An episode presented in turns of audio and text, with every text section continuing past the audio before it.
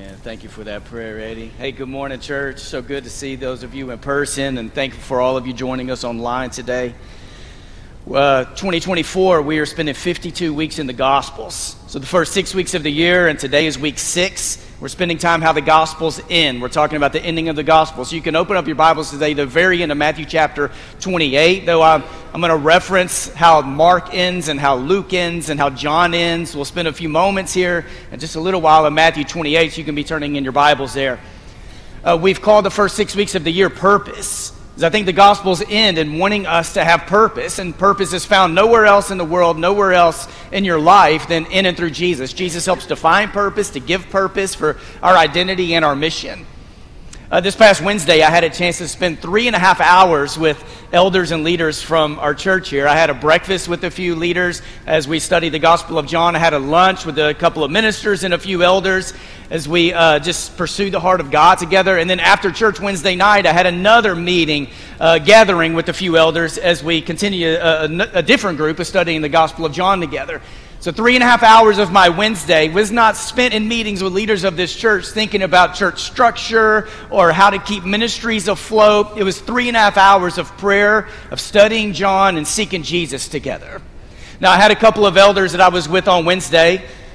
I do not think they are old, but they are in their 70s and early 80s. All right?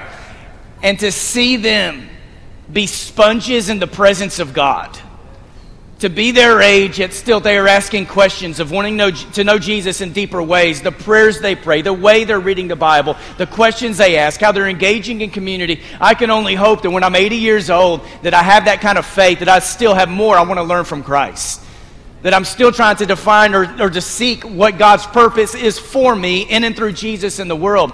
And I know that God can wake people up at the age of 80 and can give them this desire and this stirring to pursue Jesus and to try to live for purpose with Christ. But I also know that the practices I develop in my life right now are helping to set the tone for who I will be when I am 80 as I pursue Jesus. There's a woman in this church. She sends me a message every week, almost every week of her life, and she gives me things to pray for. And the prayers she's praying are for her neighbors and it's for relatives and it's her kids and her grandkids that they will know Jesus better. And I can only hope that when I'm 70 and 80 years old, I am reaching out to people with faith that God is still moving in the lives of people I love and in the world that I believe in the intervention of God. But I know most likely the how I will pray when I'm 80 that I'm forming practices right now in my life that will form and shape who I will be and how I will pray when I'm 70 and 80 and hopefully 90 years old. Right now, I hope that God is giving you purpose in life. I want to speak into just a couple of things. It is February. It's Black History Month. Rev 7 9. Thank you so much for uh, everything you set up for us. There's history, there's inspiration, there's food today. It's an incredible job uh, that you have done. Uh, I have a 16 and a 14 year old, and every February we try to generate healthy conversations in our family as we reflect on the past, as we think about the future, and as we continue to think about ways that God needs to heal and is in the process of healing racial relations here in the United States and throughout the world. Uh, we have uh, chosen now, uh, our boys have been in three different schools. They've been in uh, um, Sycamore View's Parents Day Out program. Both of my boys were there. They were in Shelby uh, or um, Snowden Elementary and Snowden Middle School. We were there for eight years, and we've been at Harding now. Uh, we're on year three. We have intentionally chosen to put our kids in environments where there is a diverse setting, both with race and economics. Like as parents, like we, we wanted to be strategic that our kids are not always in all white settings. We wanted them in settings where they were with people who may look a little different and have different experiences than them. So, especially at Snowden Elementary and Snowden Middle School, every February, they had to do a Black History Project. So, back in, I don't know if this was 2013 or 2014, True, and he was a kindergartner, maybe a first grader, and you'll see this picture right here. He chose to do a Black History Project with our very own Patrick Parson. This is true. At probably six years old. And we had given him one or two questions to ask, but then we encouraged Truett, like, come up with your own questions. What do you want to ask Patrick? Now, Patrick's been in the military for years. At this time, he was working with the MPD. He was a Memphis police officer. So they sat down, and Truett's first question was, Patrick, do you ever get scared? In which Patrick's response was, Every single day I get scared. And then Patrick said, Every day I put bad guys in jail. And if you don't obey your mom and dad, uh, I'm just joking. Patrick, he, he did not go there, all right?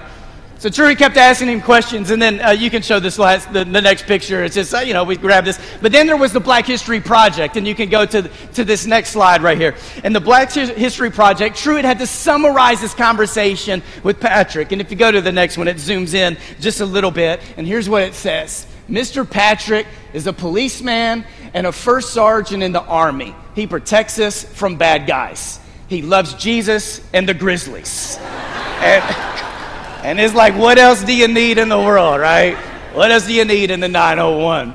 Blessings as you continue to develop practices in your life, just to reflect and to celebrate progress that has been made, and in a month like this, for us to ask God and to pray, where, where are you still calling us to be a part of progress as we move into the future?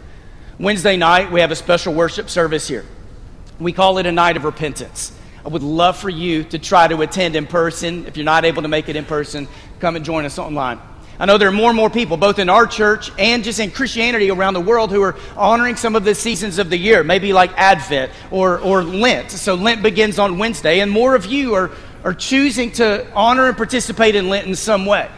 And if you were choosing to do this, I would love for you to increase my prayer life over the next few weeks. If you're choosing to engage in Lent, uh, I would love for you to shoot me a text message, an email. You can send me a letter, a telegram, whatever it is. All right, just give me a way I can I can pray for you over the next few weeks. I would love to do that. Look, here's the deal: Heaven's going to be full of people one day who never honored Lent, and who may never didn't even know what Lent means.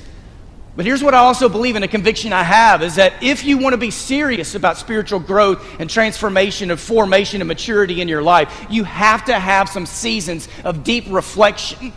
Maybe what Celebrate Recovery calls uh, taking inventory of your life.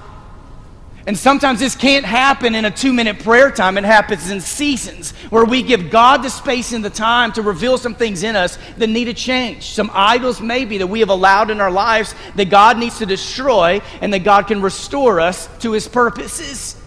So, Wednesday night is going to start this journey for us, and we'd love for you to jump in and participate. All right, so all the Gospels end with some kind of commissioning some kind of invitation into the life of Christ. So when Matthew, Mark, Luke, John, when they end their gospels, they don't end by saying, Do you want to applause because did you like the story? That's not how they end. It ends with invitation. Invitation into worship, invitation into service, invitation into relationship with Christ. So uh, a while back, we released a video on baptism. I'm to I'm going to show you this video again, and I'll tell you why. Because what we try to do in this video is to create content that both informed and inspired. And what I like about the content that we created, and I love how God uses some of the things that God helps create in the life of this church, because this video has been shown by churches and in conferences all around the world. And there are people, because of this video, who have come to know Jesus because of it. So I would just want us to think about what the baptized life calls us to because baptism is not just information for those who have never been baptized, it means something for those of us who have. So I want you to see this, watch this again, share this with friends. This is a video that's meant to be shown and experienced in community. So if you send this to someone because they are interested in Christ or they're thinking about baptism or they're processing what their baptism meant, you need to engage them in community. Let them see it, but then follow up with conversations. Does that make sense? All right, so we're going to watch this and I'm going to continue the sermon right after this.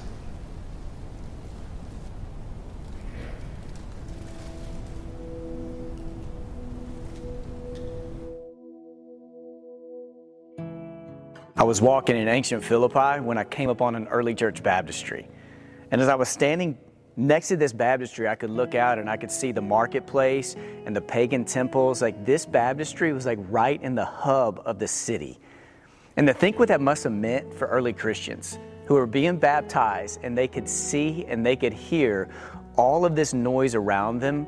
And I'm sure for them, they even thought in the moment, okay, it doesn't matter what kind of social pressure may come at me because of this decision or what physical persecution, like I, am going for Jesus. I am stepping into Jesus. I love some of the images in early Christianity when there were baptistries that there would be an entrance and an exit. Like there was a way into the water, but then there was an exit out of the water. And this wasn't just logistics. It wasn't like, hey, we just have so many people, we have to have an entrance and an exit. For them, what they were saying was, if I am moving into the future with God, how I enter into the water, I'm not going back the same way I came in. Like, I'm not going back to that way of life. If there is new creation, I'm moving forward. I'm moving into the future with God. In Acts chapter 4, verse 12, it says that salvation is found in no other name but Jesus. So baptism doesn't save people, Jesus saves people. And there's nothing miraculous about the waters of baptism, but there is something miraculous in the moment of baptism. The baptism is a place of divine connection. And I think Jesus wants his church to have a high view of baptism because it is a part of what it means to be a follower of Jesus. Jesus was baptized. He was baptized out of an act of obedience, and he was baptized because he was launching a movement. It's like Jesus wanted people to know then and people to know now, like, I have set an example for you that we step into the waters, we surrender ourselves to the will of God, and then we move forward into the future as a movement that can change the entire world. Jesus is serious about inviting people into the waters of baptism and inviting them out of the waters of baptism. Jesus invites people into the waters of baptism, and here's why. In Romans chapter 6, the way it's said there is that in baptism, we are united with Christ in his death, and we are united with Christ in his life, like in his resurrection. It's, it's marriage language. It's like Jesus is saying, Hey, I, have, I am saying yes to you. I am stepping into this relationship and I have accomplished everything that is needed for this relationship. I am saying yes to you. Will you say yes to me? Will you say yes to this relationship? Will you say yes to this commitment? Will you say yes to this mission? And in Romans 6, it also talks about how in baptism we are buried with Christ. So, uh, in this church and in many churches around the world for, for 2,000 years, we have practiced immersion. Like we go fully under the water. We are all in. And in doing this, what we are saying is we are surrendering everything we are to the will of God. Our bodies are going under the water, our minds, the past, the future, like our intentions, our motives, like everything we are is fully surrendered to, to Jesus in baptism. In 1 Peter chapter 3, the way it talks about it there, is that in baptism, our hearts are cleansed and our conscience is cleansed because God wants people to live with confidence of their salvation and of their commitment to Jesus.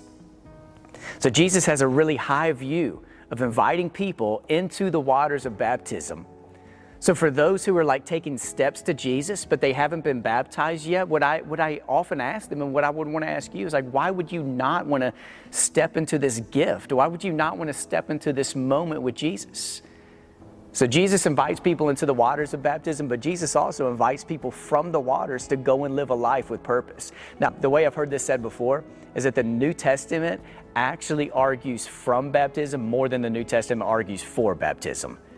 Now, in making that statement, it's actually elevating what baptism means. So, to have a high view of baptism, you see that the New Testament is, is mostly written to baptize people. So, a lot of those places like Romans 6 or 1 Corinthians 12 or, or Galatians 3, it's not arguments of why people need to be baptized. It's because you've been baptized, here's the kind of life you are called to live.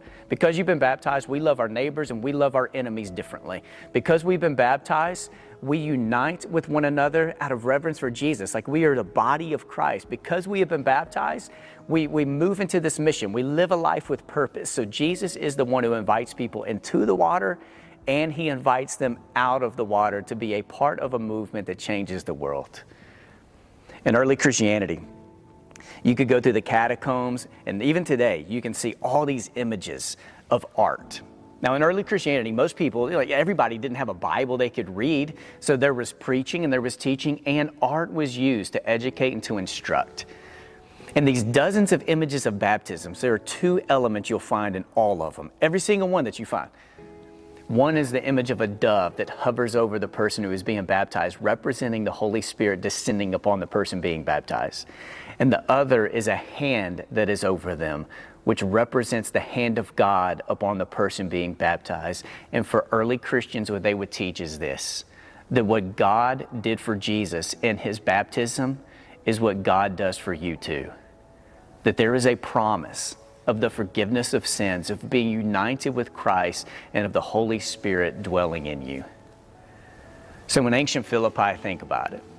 You're being baptized where you can look out and you can see and you can hear all this immorality, knowing that there may be social pressure and even physical persecution that may come after you. So for them, the thought of baptism, like baptism may not be safe, baptism may be dangerous. And it wasn't just that their eyes could see everything in the city, it's that through baptism, God was helping people to re envision what it meant to be a part of the city. Then now you have a renewed purpose to live as new creation and to see that this city, the Philippi, that other cities, these are places where God has called the church and has called people to be the light of God everywhere we go. Baptism is not just about status change. It is invitation into a movement that can change the entire world.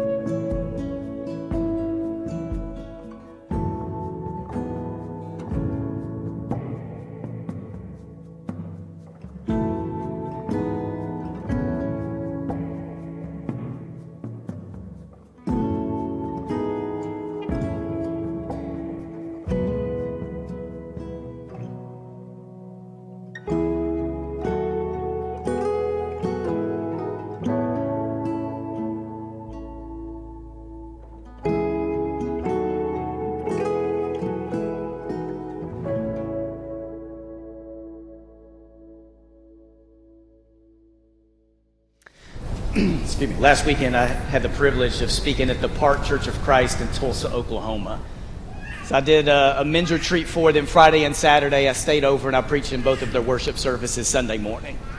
So Friday night I had two sessions with a group of a few hundred men, and we ate meat all day long. Uh, I had the meat sweats when I preached, all right? There wasn't a vegetable that my body saw for over a day. So after preaching twice, I went home. I was in the guest room uh, at this house where I was staying. I'm on the phone with Casey at 11:15 last Friday night, and everything began to shake. And as everything was shaking, what was going through my head was, first of all, was uh, it's thunder, but it lasted about 15 seconds, so I ruled out thunder. And then I thought their washer and dryer was off, because I mean, some of your dryers like shake the whole house sometimes too, right? And I thought maybe a jet was flying low, and then it hit me after a few seconds. I'm in an earthquake right now. A 5.1 earthquake. I, I, I, had never experienced an earthquake before that I know. Now, as a preacher, I try not to exaggerate stories, but I'll let you in on this. Here's how this story is going to go. Right now, I'm telling you, I experienced an earthquake.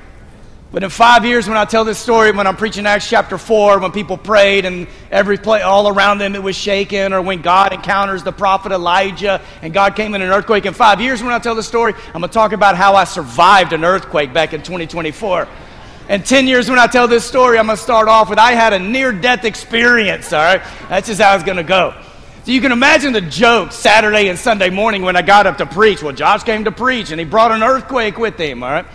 California had an earthquake a couple of days ago. It was a 4.5, and I was like, ah, whatever, man, the 4.5. I've been through a 5.1, all right? Sunday morning, I showed up at church. They have two services, a lot like we, when we had two services pre COVID. The early service has the large majority of the church that shows up. Second service, really small group of people. They bring great energy, small group of people. So, first service, they're like 1,500 people in a room that could hold 1,800. Uh, just want, to, want you to have a visual. Second service is about 18, a room that can hold 1,800. They're about 300, so it feels like a ghost town. The stage is pretty high off the ground, so it's easy to overlook the people sitting right down in front of you.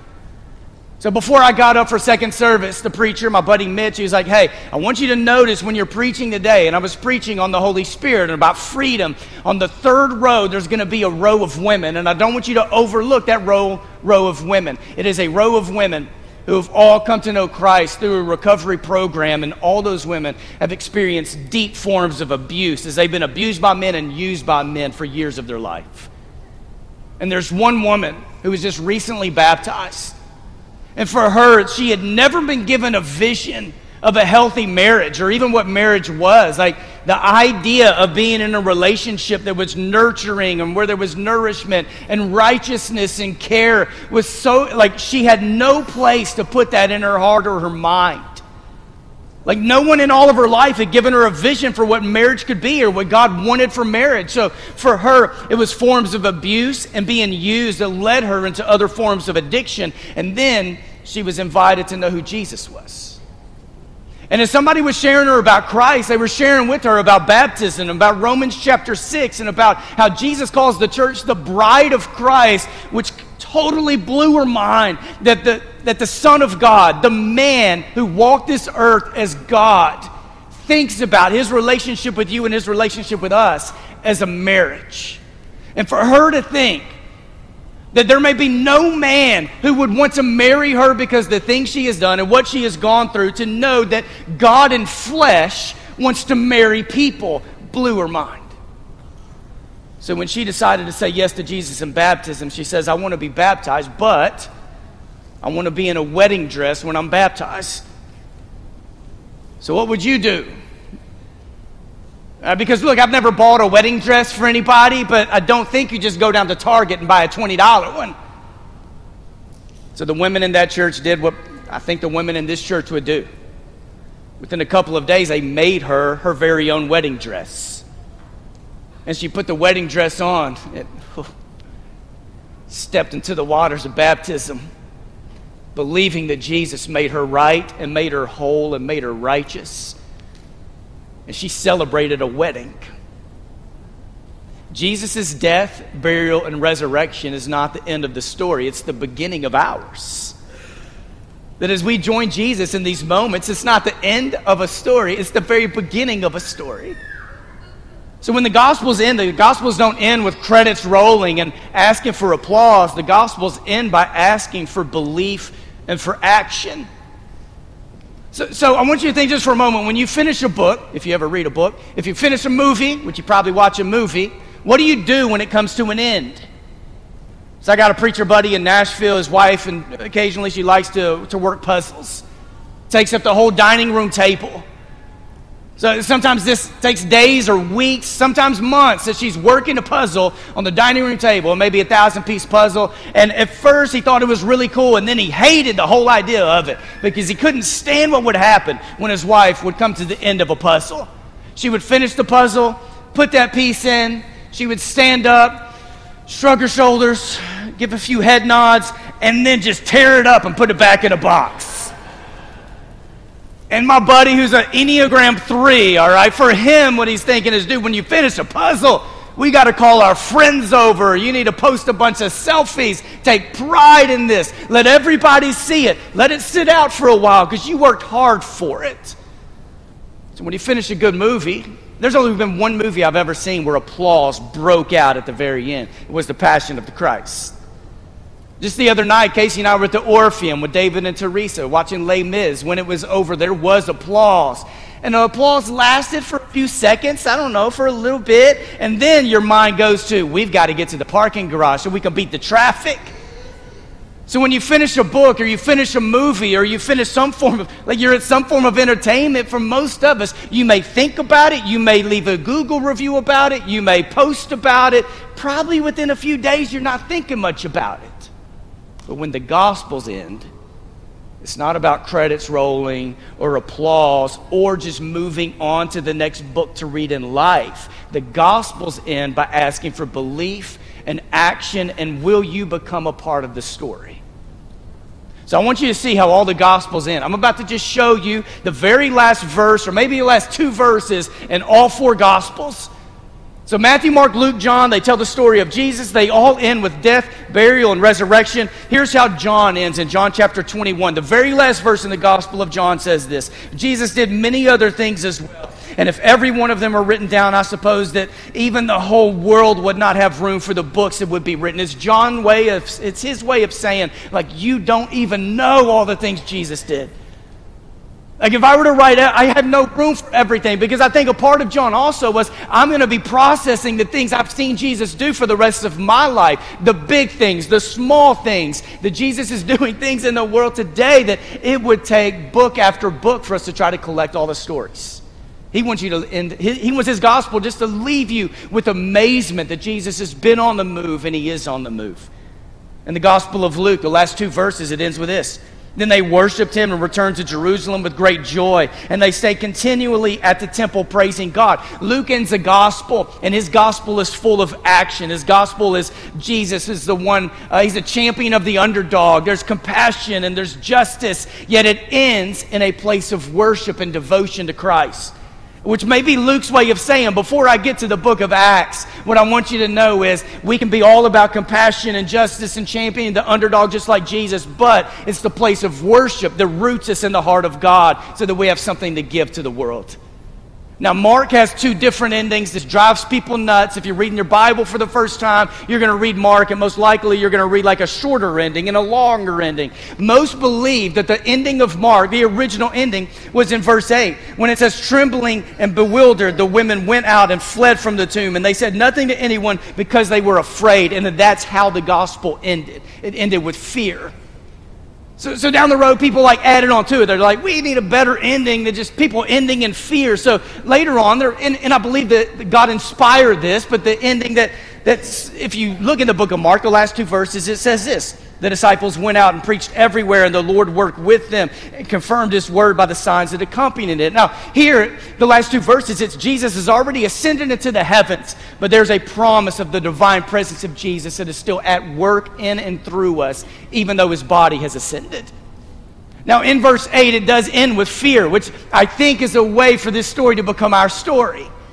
And for them, they did end with fear. There was a lot of fear. And it's not, it's not that it's not that Mark is ending in verse 8 by saying, hey, if you have faith, it will just drown out all fear. It may be a way of saying there are a lot of reasons to be afraid, but we're not going to let fear paralyze us from living as people of faith in the world. So take hold of this story and run with it, even in a world that may have reasons to be afraid. And in Matthew chapter 28, it ends with what we've looked at multiple times over the last few weeks with the Great Commission. And the last verse you get in Matthew 28 is this is Jesus teaching them to obey everything I have commanded you. And surely I am with you always to the very end of the age. The Gospels don't end with credits rolling, but with acknowledgement of Jesus' life, presence, work, and mission. So I want to look just a little closer at Matthew 28. I want to point out two things real quick. If you go to this next slide right here, you'll see them. I think I have it underlined. I want, to, I want to just point out two things for you in Matthew 28, verses 19 and 20. And the first thing I want to point out is this phrase, in the name. In the name. You are baptized in the name of the Father, the Son, and the Holy Spirit. I want you to think about in the name. So if you want to circle in your Bible, highlight it, let's talk about it. Now, I've made it this far in my sermon without mentioning the Super Bowl or Taylor Swift. Vegas has put the line tonight, I think at eight, of how many times Taylor Swift will be shown on the TV. That seems really low to me, all right? Now, she's on a plane right now coming from Japan. Some of you are following her flight. She'll probably land in plenty of time. It's going to be fine. Now, Travis Kelce, who Taylor Swift is dating, has been really famous for years arguably one of the best tight ends, not just playing right now, but ever.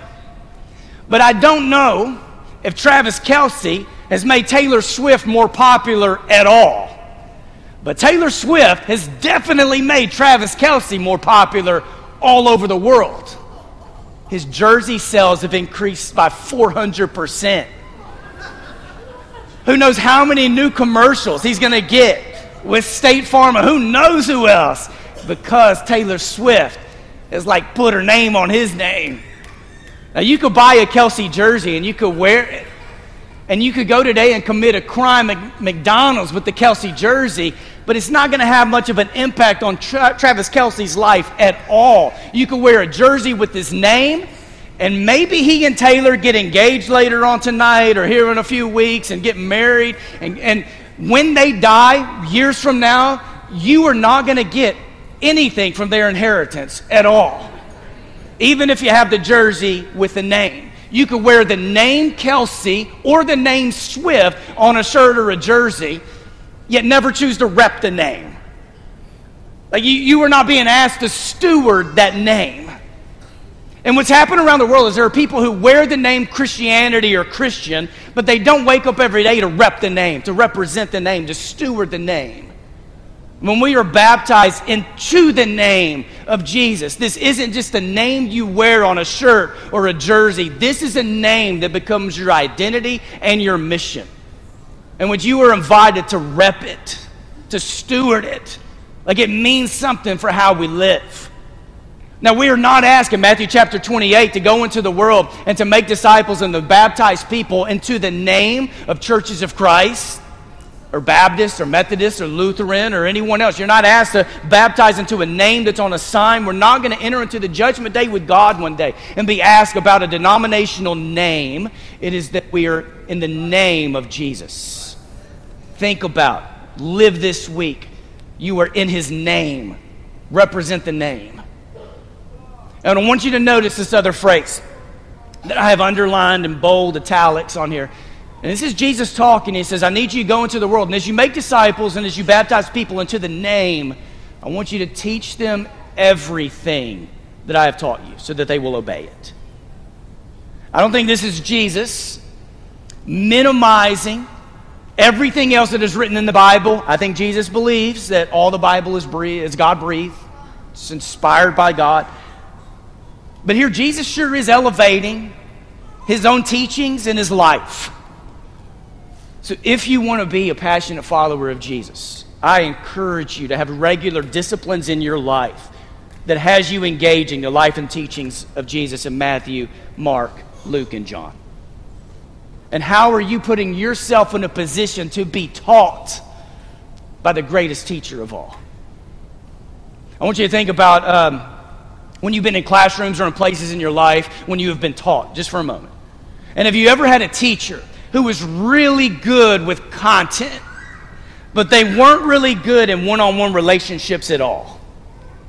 Good teachers, they knew their stuff, but they're not somebody you wanted to sit, sit down with and talk about life. Does anybody come to mind? And did you have any teachers growing up, or some of you have any teachers right now, who are really good in one on one relationships, like they're good with students, but they're not really good with the content they teach? And have you ever had a teacher in your life who wasn't good with content and they weren't good in relationships? And if you're being homeschooled in the room, please do not point at your mom and dad right now, all right? And maybe you have had a teacher in your life who was really good with their content, they knew their stuff, and they were really good in relationships. Jesus has content that you need to feed you every day of your life. And Jesus provides the relationship that dispenses love into your life and presence in your life everywhere you go. What I want you to know today is that when the Gospels end, they don't end with credits rolling, asking for applause. The Gospels end by asking for allegiance. The Gospels don't end and ask for you to leave a Google review or to put a thumbs up. It's, the Gospels end by inviting you to become a part of the story. The Gospels don't end with you closing the book. The Gospels end with you opening the book to live into it in deeper ways. So, will you stand with me? Go ahead and stand. Here in just a moment, I'm going to say a prayer and we're going to be invited to the table. And for those of you who may be a guest in the room, we have six tables around the room with the bread and the cup. And if you follow the crowds, this is a moment of just divine and communal connection for us. And I want to ask, if you will, close your eyes and bow your heads. And if you're willing, just open your hands where you are. I often tell you, my heart often follows where my posture takes it. And will you just receive the blessing of God today? That at the end of the Gospel of John, Jesus says this Peace be with you.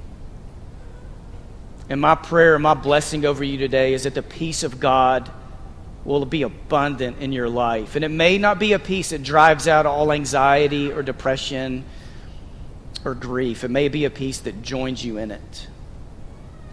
And my prayer and blessing today is that the same Jesus in John 20 and Matthew 28, who said, I send you into the world, I want you to know today that God does not reluctantly save you and God does not reluctantly send you. That God is passionate about saving people and God is passionate about using every person God saves. So know today that the sending of God into this world, into the community, is on you. And God believes you have what it takes. May the death, burial, and resurrection and the commissioning of Christ do something to you today. As God sends you and as God reminds you that His presence will go with you everywhere you go. So, here in just a few moments, you're invited to the table. We'll have. Uh, uh, Joe and Brent, two of our elders, will be uh, shepherds, will be in the front and the back to receive you, and Jenna and Lee Vernice will be on the side walls to receive you for prayer. And we are here to pray with you, whatever you may be going through, or to be a voice if you need to celebrate something God has done in your life. And on the screen is going to be three statements that I've written for us as we declare our allegiance to Christ today and as we try to live that out this week. So, God, right now in your presence, we just want to say thank you for everything you have done to win us to you. So, Jesus, all the ways you have saved us and redeemed us, we take the bread and the cup today, and we do not take this in vain. We take it with hearts full of gratitude. And as we take it, we pray that you will transform our hearts into your image and that you will use us this week to shine your light in this world. And it's in the power of the name of Jesus. And the whole church said, Amen.